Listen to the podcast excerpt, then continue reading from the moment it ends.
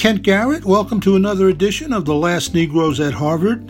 There were 18 of us in the Harvard College class of 1963. We were born in the 1940s and are now pushing 80. In 1959, we entered Harvard as Negroes but graduated as blacks and African Americans. With me are two of my black classmates, John Woodford and Ezra Griffith.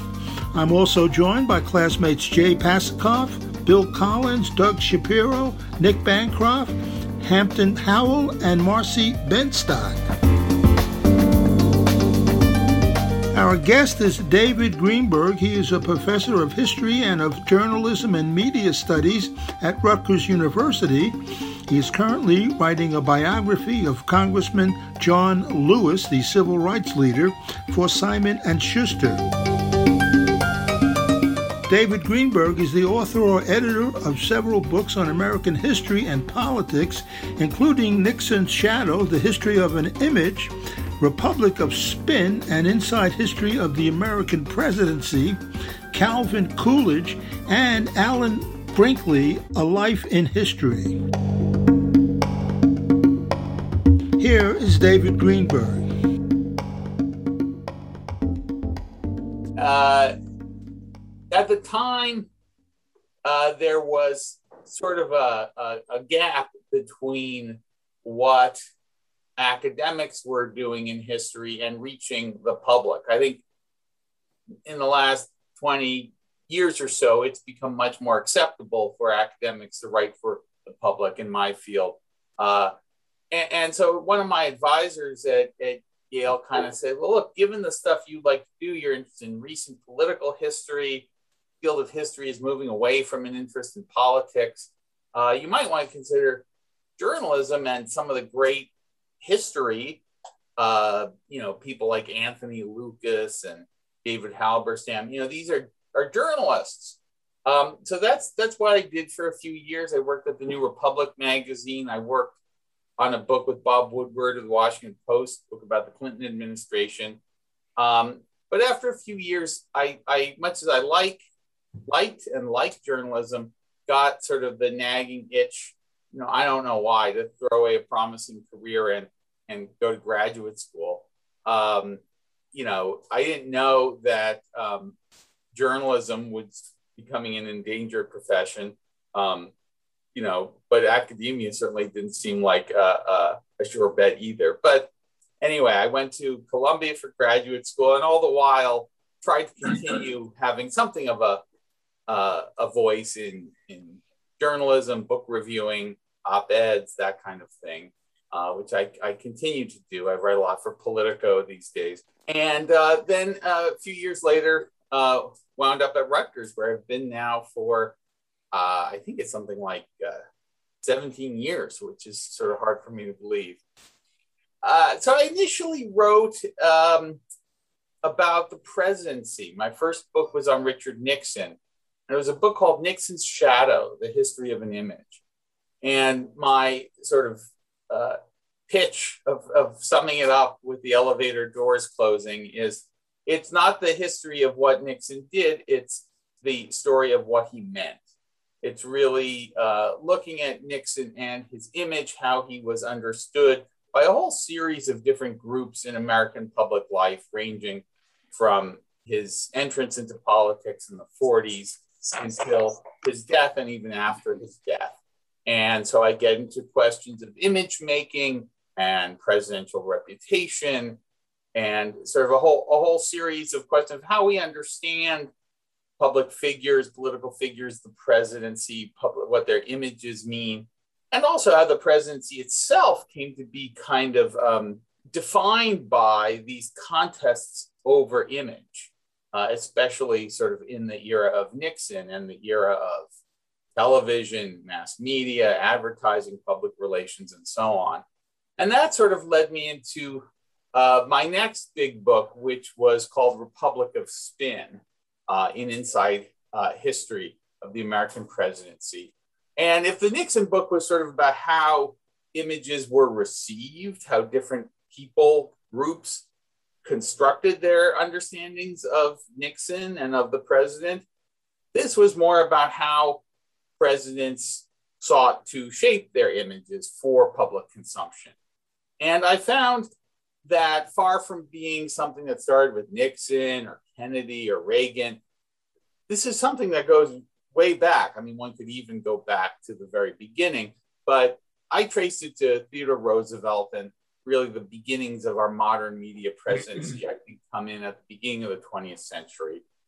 And, you know, as early as Roosevelt, they are working with skilled, trained experts in the traffic in words and symbols and images. Um, we start to see the replacement of you know the old type of political advisor who came up through the political machines and was really knew the party system um, to people who come out of journalism and advertising and public relations. And um, it's really uh, astonishing how uh, how modern this seems if you go back to the teens and 20s and um, you know presidents like calvin coolidge working with edward bernays who was freud's nephew and sometimes called the father of public relations although that was kind of public relations for himself that bernays kind of put out there were people well before him who did that too um, uh, anyway, so that was that. That book sort of took me up through uh, Obama, and um, you know, I I, I think uh, I can say it was a successful book, but had the um, unfortunate timing of having been written and the manuscript completed right before Donald Trump burst on the scene. So Trump is not in the book, and yet the book is published in uh, early 2016. My publisher actually held it so it would be out in the election year. And I go do all these book talks and you know events at bookstores and talking all about you know Theodore Roosevelt or Calvin Coolidge or Kennedy and Nixon, and all the questions are, well, what about Donald Trump? Um, and I sort of considered for a follow-up book uh, doing sort of a short book maybe on on Trump and spin. I was thinking I had the title sort of Beyond Spin. Um, well, I even had what was the rest of the title? It was sort of um, truthful hyperbole, alternative facts, and or some other sort of euphemism that was being used in the Trump years. Um, but as I thought about it, I was like, you know, I'm spending so much time, as it were, kind of as we all were, with Donald Trump every day, just in reading the news and dealing with whatever's on social media. And, and, and I, I don't want to. I don't want to spend any more time with Trump than I I have to. And was sort of casting about for a next uh, book topic, um, and um, it just sort of occurred to me one day that you know John Lewis is kind of the anti-Trump. He was sort of someone who um, who wanted to sort of uh, uh, who, who, represented rather than sort of the, the worst of our political traditions, the best of our political traditions, and who was still an important force on the scene and and who uh, I felt in writing about John Lewis, I might be able to um, see a different side of America and and sort of get get away from this rather uh, enervating uh, engagement with politics that seemed to characterize the Trump presidency. Um, and there was no biography of John Lewis, to my surprise. So I thought, well, here's an opening. Someone surely uh, will be interested. And, and unfortunately, uh, my agent uh, found a nice home for it at uh, Simon Schuster. Uh, I met with him once to sort of get his blessing.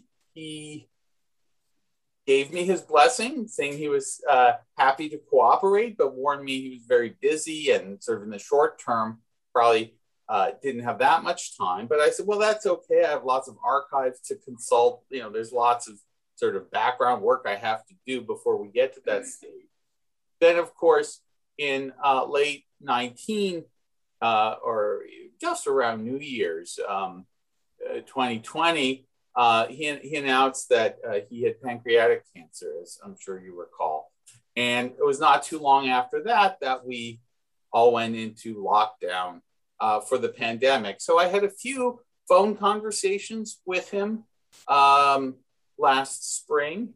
Um, I can't really say I got to know him well, but I've now interviewed, you know, well, probably over 100 people.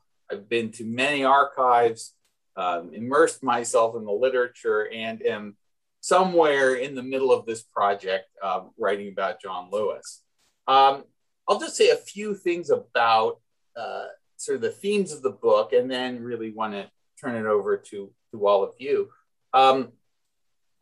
I think John provides sort of a bridge from the civil rights activism of the 1960s to today's politics, you know, both because of his longevity on the scene and remaining active and even even sort of ascending in stature.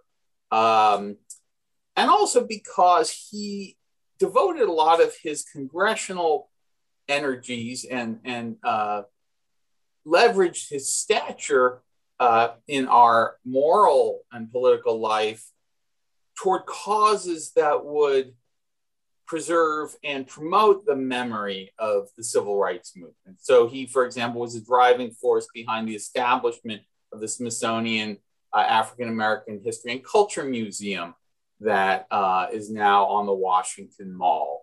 Uh, as, as people probably know, because we now have a bill named after him, um, you know, he was always a force in fighting for the renewal uh, and strengthening of the Voting Rights Act.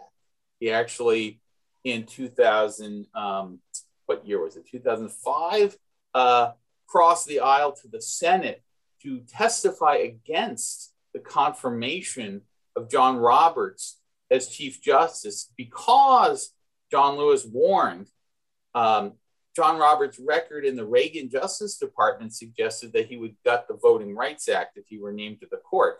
And eight years later, in the Shelby County decision, um, that's exactly what happened. Um, so many, if, if, not all of the causes that John Lewis threw himself into as a congressman um, were somehow tied to the legacy and the, protecting the gains of the civil rights movement. I think there's also the question of um, how an activist becomes a politician. And uh, John Lewis had a fairly traumatic experience in 1966, which I can get into, where he was, uh, as he puts it, de elected as chairman of SNCC, the Student Nonviolent Coordinating Committee. Uh, he had been elected at a meeting that had been reelected, but then there were protests, and in a very sort of fishy uh, uh, situation, uh, they called for a revote, not seem to be uh, viable under the SNCC bylaws, and Stokely Carmichael was elected instead. And John was sort of read out of the organization, along with Julian Bond and along with others from sort of the young. I mean, he's only a few years difference in age from some of these younger folks, but it, at that point in time, the that made a very big difference. There's also a big north-south split. Um, some of the northern, more radical types like Stokely Carmichael were much more ready to embrace more uh, militant politics than uh, you know a rural southerner uh, like like uh, John Lewis. And I think that led John to embrace uh, the trajectory of what Bayard Rustin, who was one of his mentors, called in a famous article "From Protest to Politics." And how do you of especially after the achievements of the Voting Rights Act and the Civil Rights Act of 1964, how do you channel that into um, continued gains? And, and John came to believe that politics was an important and, and, and viable channel for continued progress for Black Americans and racial equality more generally. Um, in 1968, he goes to work for Bobby Kennedy's presidential campaign. He's then involved in a group called the Voter Education Project. He was basically the Stacey Abrams of the 1970s, um, getting you know thousands and thousands of millions to vote uh, across the South. Many there are older African Americans who now had the barriers to registering to vote removed, but still maybe might have been hesitant or averse for various reasons. Um, uh, and, and, and it was John's sort of project to get people to vote. And when Carter, I mean, he was not a huge fan of Jimmy Carter, but he did see Jimmy Carter's election on the strength of Black votes in the South as a real triumph of Black agency and Black influence in the electoral arena. And then, of course, goes on to city council and then uh, US Congress. Um, and so there's also a story in here of how the people who came of age in the civil rights movement, and John's not the only one, go on to involve themselves in electoral politics and Congress as mayors, uh, in other ways, sort of transforming the nature of the Democratic Party and I think of our politics more generally. I guess the final thing I'll say, sort of perhaps to all of you, is I think there's something significant about the time that he and you were undergraduate students. Um, Todd Gitlin, the sociologist, has a great line in his book on the 60s that 1960, according to the census, was the first time the United States had more students than farmers. Um, there is a growing college population, and this included, you know, a, a much larger uh, than ever before uh, Black college population. Um, and for your information, Todd is a classmate of ours. Oh, okay. All right. That's it. Right. Yeah. That's right. Okay. I should have realized that. Yeah. So, um, uh, yeah, the um, HBCUs, but but also at other um, schools, there was sort of the growing black population. And when the sit-ins start in 1960, uh, a lot of these young people become sort of the the, the frontline uh, troops of, of the movement, and many stay uh, active, um, some for a few years, some for much longer than that, and, and some like John Lewis, active, although their activism takes you know different shapes and forms. Um, so I think there is something unique about that moment in time the role of students. Now, of course, students have, have in many periods of history had a, a kind of uh, activist political role. But in, in the history of the United States, there's, there's something particularly special, I think, about the early 1960s as that, that fulcrum uh, moment. Um, so let me leave it there. I would love to sort of hear your comments, questions. Uh, you know, I talk more about John John Lewis and, and that period, but uh, feel free to you know, people have mentioned my other books too. I'm happy to happy to talk about those as well. Let me unmute myself here. um, my just following along with a sentence after your last sentence, I it brought me back to the '60s to think what I thought about activism, and um, I really didn't think about it much in this country, but uh, in high school and then in college, I uh, was amazed at the amount of or the number of revolutions that were going on around the world especially uh, i had a friend from venezuela every time he went back for a vacation he he changed governments and he mm-hmm. told us about uh, how it split families and so on and so forth and in college uh, uh reading some russian history um, and seeing through russian history in the uh, really from the uh, early 1800s through hmm, through the, the big revolution, uh, how these student movements drove the politics, uh, the active politics in a, a, feudal society. So I was sort of disappointed in, in, in us because we never really got involved with this kind of thing. But then again, I didn't go on buses to the South and I, I spent most of my time rowing backwards up a river and that was my goal. So anyway, that's my personal comment. I'd uh, like to pick up on on what you were just saying, Nick. Uh, uh, for myself, I I became a bit more political when I was in college, and and more aware of uh, social influences. I had been in denial about them before, but it was the it was the like 1964, 65, 66 when I really got politicized after I left college. Uh, and when I was facing dealing with the draft, and uh, when there was a lot more of uh, anti war uh, action around Boston, where I live. I'd also like to comment while I'm talking about uh, John.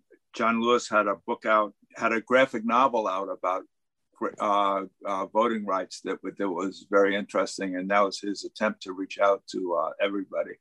I think it was a fairly recent one. Uh, you'd, you'd probably know, David, but yeah, I mean, it's actually there. It's actually a three-volume set. Um, the third of which is focused on Selma and the campaign for the yes. Voting Rights Act.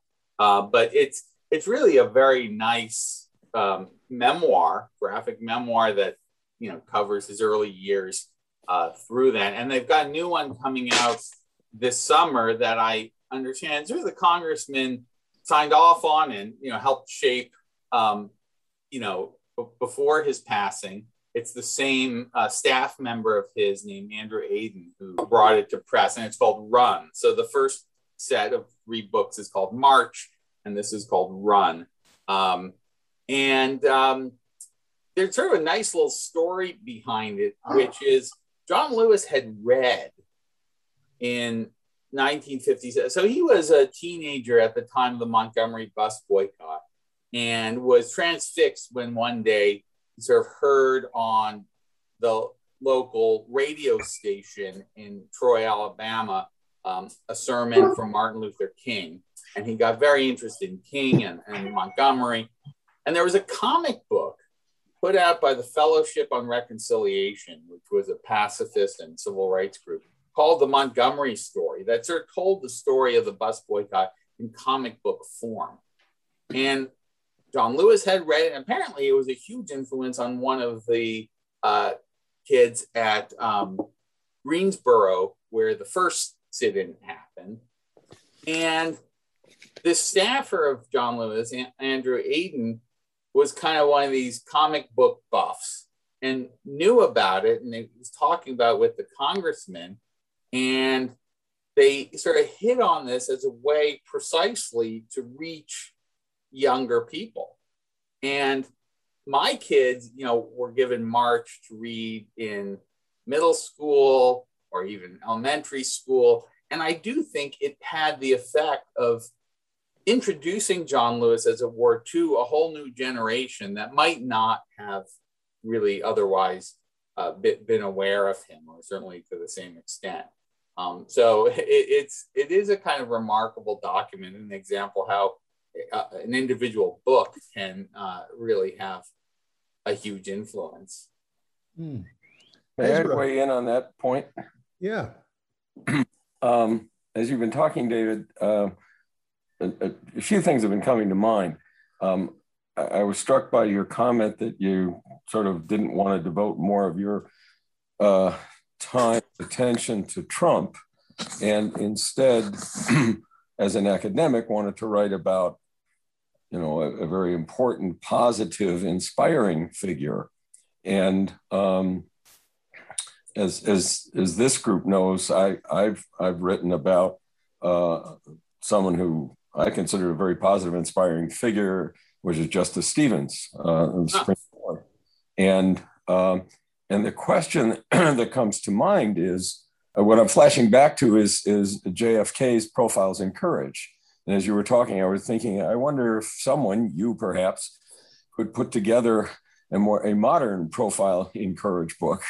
Uh, as you surely know, uh, I guess this week three books on Trump are coming out, and they're all, I guess, soaring to the top of the bestseller list. Um, will yours? Uh, have you thought that perhaps if you had indeed stuck with Trump, you might have been in this uh, group of happy authors this week? Um, and I, taking the next next step, I got a few different strands here. You, you, excuse me, but um, you've mentioned you know a comic book that was done. Um, as this group knows, based on the book I wrote, a documentary PBS film was uh, created about Stevens and this particular case that brought him into the public limelight, and been trying with some other folks for years uh, to see if we could make a feature film on it. along the lines of Marshall or the films that have been done about Justice Ginsburg. And I guess what it comes down to is how, how do we um, sort of stem the tide of public interest in, in my opinion, a, a lousy person like Trump um, to go the other direction? Is, is writing a book about John Lewis? Um, I mean, it's important for the historical record, I have no doubt. But in terms of inspiring people and, and letting people realize, you know, it's not just the Trumps who are around us, but there are other inspiring people. Um, how, do, how, does, how does an academic do that? Um, do we have to rely on Hollywood to come out with a, a you know, a movie? Um, you know, how, do we need another profiles in courage and turn that into a summer blockbuster? Um, what's your perspective? And I, I, apologize for going on at length here, but there are a few different strands of what I'm what I'm thinking about for a while. Uh, we yeah, no, I, I think these are these are good questions. Um, you know, nobody can know what is going to catch the public fancy in terms of a book or a movie, documentary uh, sometimes things you have a well-known author, you have a lot of money behind it, and the thing just disappears into the ether. Other times, uh, you know, surprise sort of sleeper hit kind of catches everyone um, and and catches the public attention. Uh, so it's I've never made it um, a practice to try to write um, solely based on what's going to sell the most or get the most attention. Um, at the same time, I do care about reaching the public. I've always been an academic who wants my work to have both scholarly heft and rigor and also the accessibility and, and, and interest to a broader public. Um, you know, as I say, I've always written for newspapers, magazines, book reviews. I've published with trade presses. Um, and, and so my hope is this will find a good audience, though, of course, one uh, can never know. Um, I, I think it's very hard to also know the reasons. So, you know, why, why is there this continuing interest in uh, Trump? you know, it's uh, it's really not a, a, valorization of him. I, it sounds to me like all these new books are quite uh, critical, if not in in tone, at least in the uh, damning details. You know, new tidbits they reveal about just how uh, hell bent he was on overturning the election results there at the end, or you know, other other headline making uh, bits that you know I would say neither now nor in the future will likely reflect well on Trump. I think it's and it's look, it's legitimate. I mean, some of these books maybe have a bit of a sensationalist bent, and uh, sometimes you, you you end up reading them, and beyond the stuff you already read in the headlines, there's not that much there. But you know, it's necessary and important that we uh, document this for history. It's it's understandable and I think legitimate that the public takes an interest of it. And so, and we can't just, you know, we can't have just history that is affirming or uh, uh, feel good. And in fact, one of the things I've kind of struggled with the most is writing about John Lewis without lapsing into a kind of reverential or hagiographic position. Um, just to give one example, I was talking about the incident in 1966 where he's, you know, tossed out of the chairmanship and basically tossed out of SNCC. I wrote a draft of the chapter when I was just doing the book proposal. And clearly my sympathies were with John Lewis. And as I got to reading more, including reading more from the people who opposed him, there were a lot of criticisms of John Lewis. Look, you know, society was changing. He was out of step with the times. Maybe that's not so legitimate, but some who felt he was just too eager to stay in the good graces of the White House and wasn't ready to sort of challenge as fiercely as he ought to in his role as chairman. Um, you know, and there was a there was the chapter or the section when I rewrote it was stronger. What it included in a very fair-minded way the voices of his critics alongside the voices of those who felt he had been wrong. And I guess in the long run, I feel that we're all better served when the history and the political narratives that we write are complex, are balanced. And I don't mean that in a false balance way where you have exactly as many mm. words of praise as criticism, but where you know they include multiple perspective and points of view um, that have a sophisticated analysis. Um, and so when I say, you know, I wanted to work on someone like John Lewis instead of Trump, it was more out of what's going to sustain me and my energies as a writer and researcher in going at this subject every day, uh, rather than like what would be good for the public to encounter. Because I think we we need to have the public encountering both.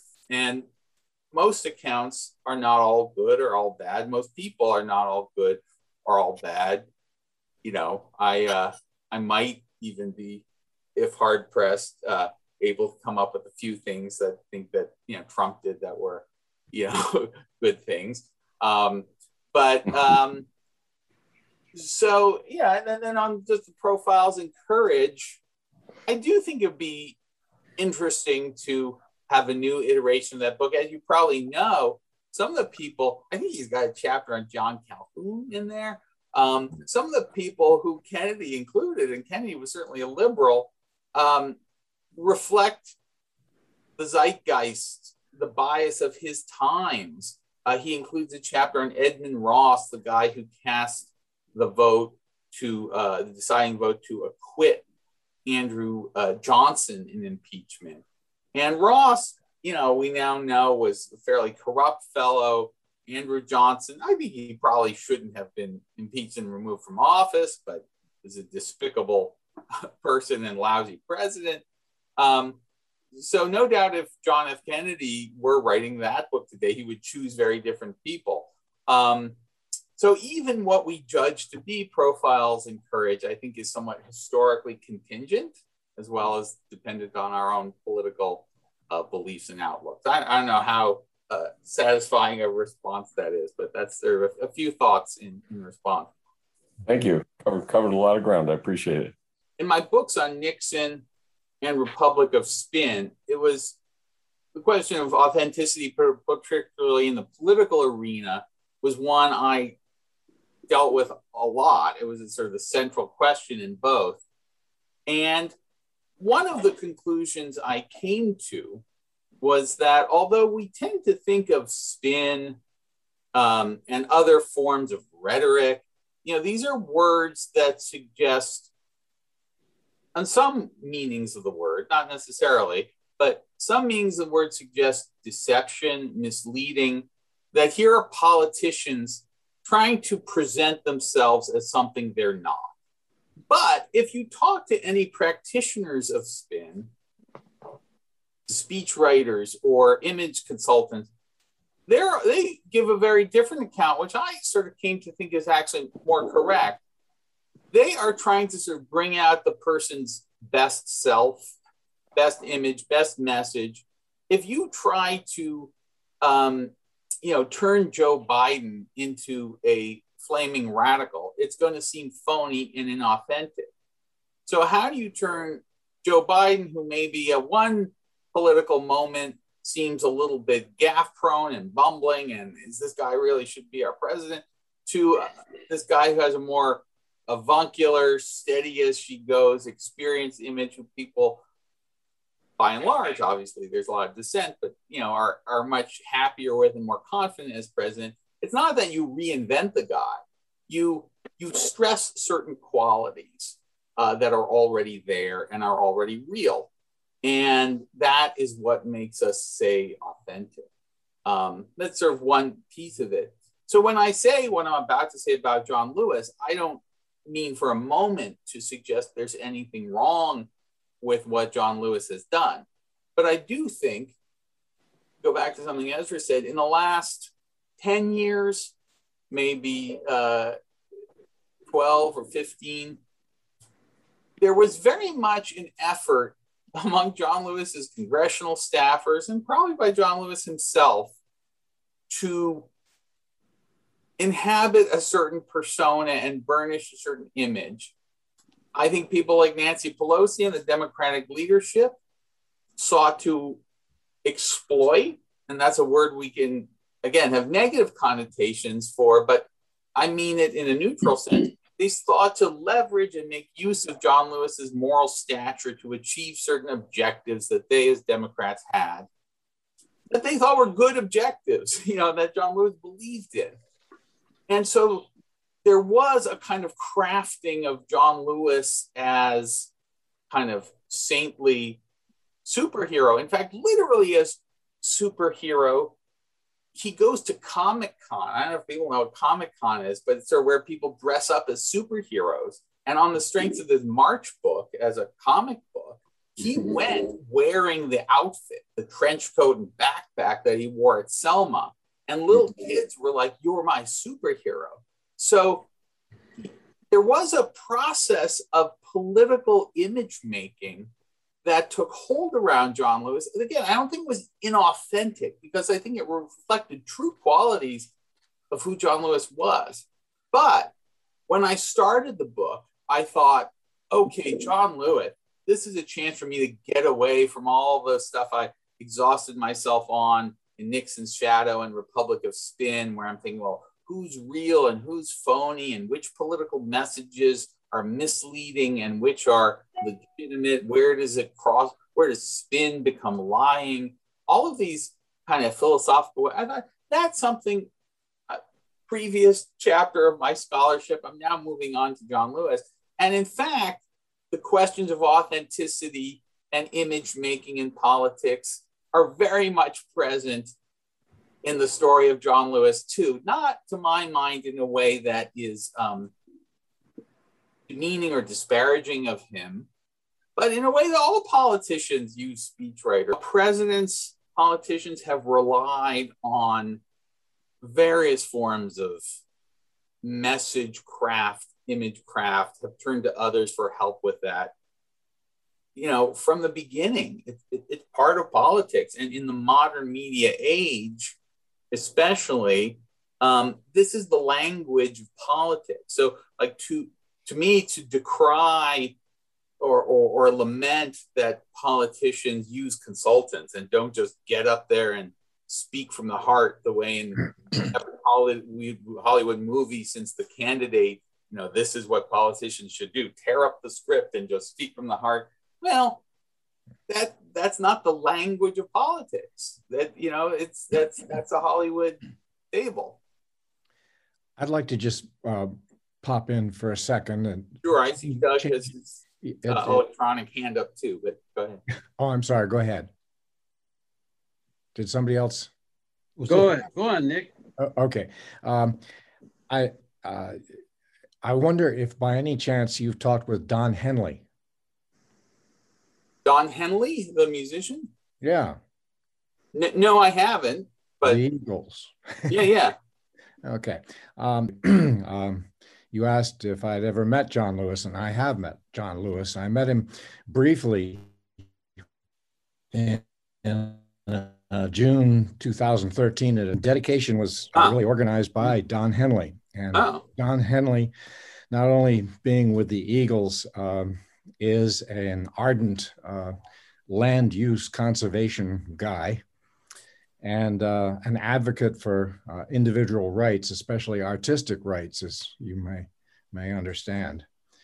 Um, he had founded uh, a, a, a, foundation, basically called the Walden Woods Project, in 1990, and in 2013 he brought a small group together for the dedication, for the dedication of this path.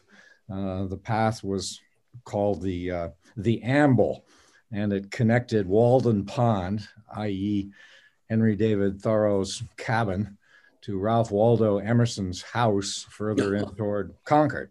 Right.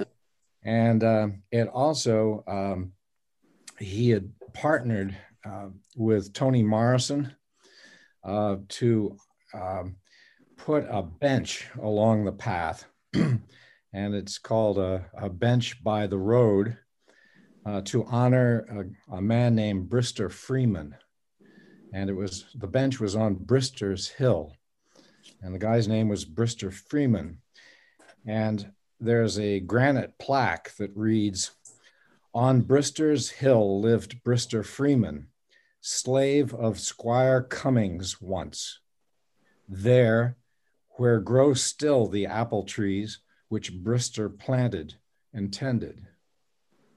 So that's the honor that was bestowed on Brister Freeman by a combination of Toni Morrison and Don Henley. Don Henley had called on um, uh, John Lewis several times in the past that uh, that I know of. I haven't looked at it a lot, but I think there was quite a strong relationship with, huh. between the two men. Um, the uh, the guests at this particular dedication uh, were a descendant, usually a grandchild or a great grandchild of Henry David Thoreau, Ralph Waldo Emerson, Mahatma Gandhi's uh, grandson was there, and a good friend of Martin Luther King, i.e., John Lewis, was there. And they all attended and they spoke. Um, what I don't remember was the specifics of John Lewis's speech, but I do remember it was vigorous when he spoke. So that's why it might be an interesting path for you to follow if you could get through the bureaucracy of getting to Don Henley. Yeah, thank you. Yeah, I was going to ask you if you had contact information for Don Henley, but I guess not. but uh, yeah, um, yeah, that that's a, that that's you know it's it's it's important that um, nowadays, you know, especially in the last year or two, but it's been happening for a couple decades now that new memorials, new commemorations are paying attention to contributions of slaves, contributions of African Americans who, you know, sometimes had these things been done uh, in an earlier era would have been just ignored. I, I recently went to Monticello for the first time. Um, and was really bowled over by the high quality and historical sophistication of their uh, treatment now. And, you know, was redone uh, a few years ago of uh, Jefferson slaveholding, and Sally Hemings relationship, you know, his and his vast, um, you know, slave operation that let him live in the luxury he did. And it was just extremely well done and something that you know 20 30 years ago would not have been done so I, am I'm, I'm glad to hear of the, the, the bench for Brister uh, Freeman as well. Yes. So um, I recently went to a uh, the first public meeting in a year of the uh, uh Louisville uh, Public uh, School Board, and um, I'd never been to one of these meetings locally. I'm new to the area, I walked into the room, which was not huge, and I was immediately astonished by the number of television camera people that were standing around in the back of the room.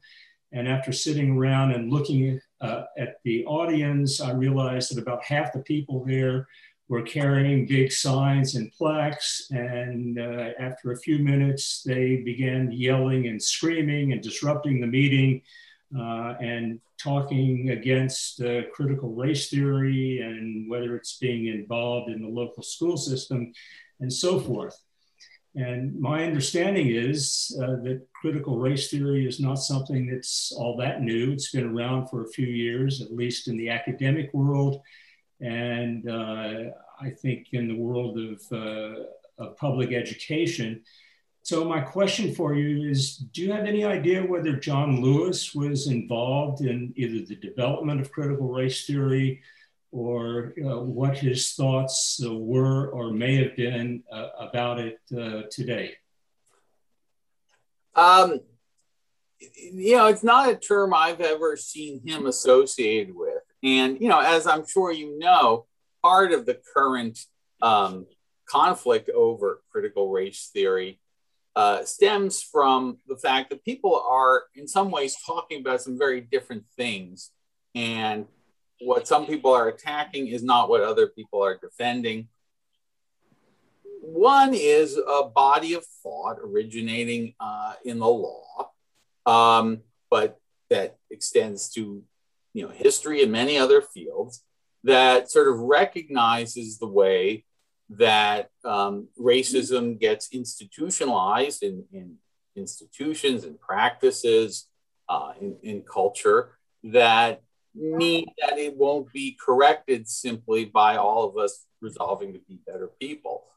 Um, then there are questions about how history is taught. And, you know, for many decades now, I would say long before the 1619 Project, uh, professional historians have been placing much more emphasis on race and slavery and racism um, in our narratives of the American past. The books that win the big history prizes have for many decades now uh, frequently been on those subjects. And then a project like 1619 Project comes along that a lot of historians who are broadly sympathetic with the effort found to be lacking uh, in terms of its scholarship uh, and, and some of its claims. So that gets wrapped up in are you attacking the 1619 project? Does that mean you're attacking the teaching of racism and slavery, or does that just mean you're attacking this particular set of essays? Um, and then there's, of course, the whole business of diversity training and how that's done in schools and workplaces, some of which I think, you know, is absolutely necessary. And sometimes, from what I've read and occasionally what I've seen, can be done in a very ham handed and counterproductive way as well. I think there's kind of a whole range of mini controversies here that kind of get shoehorned into this critical race theory debate. So, yes, I, I find it not all that helpful as a category. What I will say about this is there's another strain of thought that's kind of in vogue right now that I associate with, for example, um, Nikole Hannah-Jones of the 1619 Project, to some degree, Ta-Nehisi Coates. Um, and there was even a book last year of this title, Afro-Pessimism. Um, and, and one of the premises is that the history of African Americans has been one of unrelenting and static oppression without um, much or any improvement. And that the system is so racist and corrupt at its foundations that any continuation of capitalism or liberal democracy or other things we associate broadly with the United States are bound simply to perpetuate uh, white supremacy, let's say. Uh, now, that's an extreme version of it, but a less extreme version would say it focuses at, on the lack of progress, the, the absence of improvement in the condition of African Americans throughout American history. Um, and John Lewis, you know, was very um, proud of one of his last public um, uh, appearances was at Black Lives Matter Plaza in Washington, D.C., when Mayor Muriel Bowser renamed the area 16th um, Street uh, Black Lives Matter Plaza. John Lewis, even though he was frail and it was the pandemic, made plans early on a Sunday morning when nobody would be around to go out with a small crowd to see the newly painted over Black Lives Plaza. and it became a little bit of a media event. People started turning out, and uh, it, it, was sort of an incredible moving event of his tying his own legacy to the current activism on behalf of Black lives. So I think he was very much in solidarity there. On the other hand, he often criticized those who might be in, say, this Afro pessimism vein. He, just from his own life story, going from a poor boy on the farm in rural Alabama being a United States congressman and living through what he genuinely saw as historic and significant changes uh, in the condition of uh, Black Americans. He did not. He did not have truck with the the the pessimistic pessimistic narrative. Not he wasn't all pie in the sky and and you know rose colored glasses anything like that. Um, but he believed that uh, the movement he was a part of illustrated that progress is possible. Of course, it meets resistance.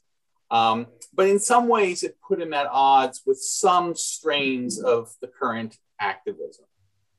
Uh, that, that may only be tangentially related to critical race theory, but I think there are ways in which you know, there, there are certain differences in position and in outlook and optimism versus pessimism and analysis of history um, that are nuanced. And there's kind of a great deal of variety of opinion uh, among them. And that, you know, I do want to, in writing about John Lewis, uh, do justice to the nuance in his own thought. Marcy, Marcy, we have to end with Marcy. Go ahead.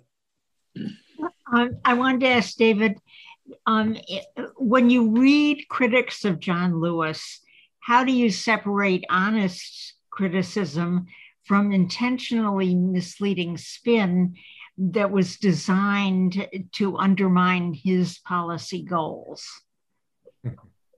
That's an interesting question. Um, I think I uh, partly is I, I try to evaluate whether I see myself see merit in the criticism. Um, so as I said, you know, although personally, I'm sure my own sympathies in 1966 would have been closer to John Lewis than to uh, his rivals in SNCC. Um, it's not as though what they say is about him was invalid or had no uh, merit. Um, from a certain perspective, I can very much see why some people thought, you know, he had played an important role, but it was time for more militant leadership, for um, a, a different approach. And so I want to do those justice. In the political arena, you know, more recently, he actually didn't have too many. I mean, Republicans, I think, were kind of afraid to criticize him uh, because of his sort of aura and, and stature. But, you know, look, he could be very partisan. Um, a lot of people um, were proud of him when he boycotted the Trump inauguration. But it's interesting too, he also boycotted George W. Bush's inauguration. Um, now, I was no great fan of George W. Bush either, um, but he did speak at John Lewis's funeral and speak of having a, a warm personal and constructive political relationship with him. So when mm. when when will your book be out? What's the time? Well, it depends when I finish it. uh, I'm supposed to finish it in about a year and a half. Oh, wow. uh, and then usually, you know, it's about a year till publication.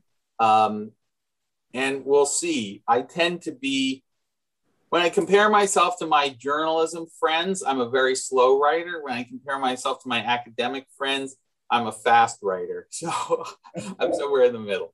I see. Well, listen, thank you so much. And uh, I guess we'll see you in a couple of years again. yeah, yeah. Always happy to come back. And thank you all. The upcoming book is about John Lewis. The author is David Greenberg. And that's it for this episode of The Last Negroes at Harvard. I'm Kent Garrett. You can hear more episodes on our podcast, and you can read all about us in the book, The Last Negroes at Harvard.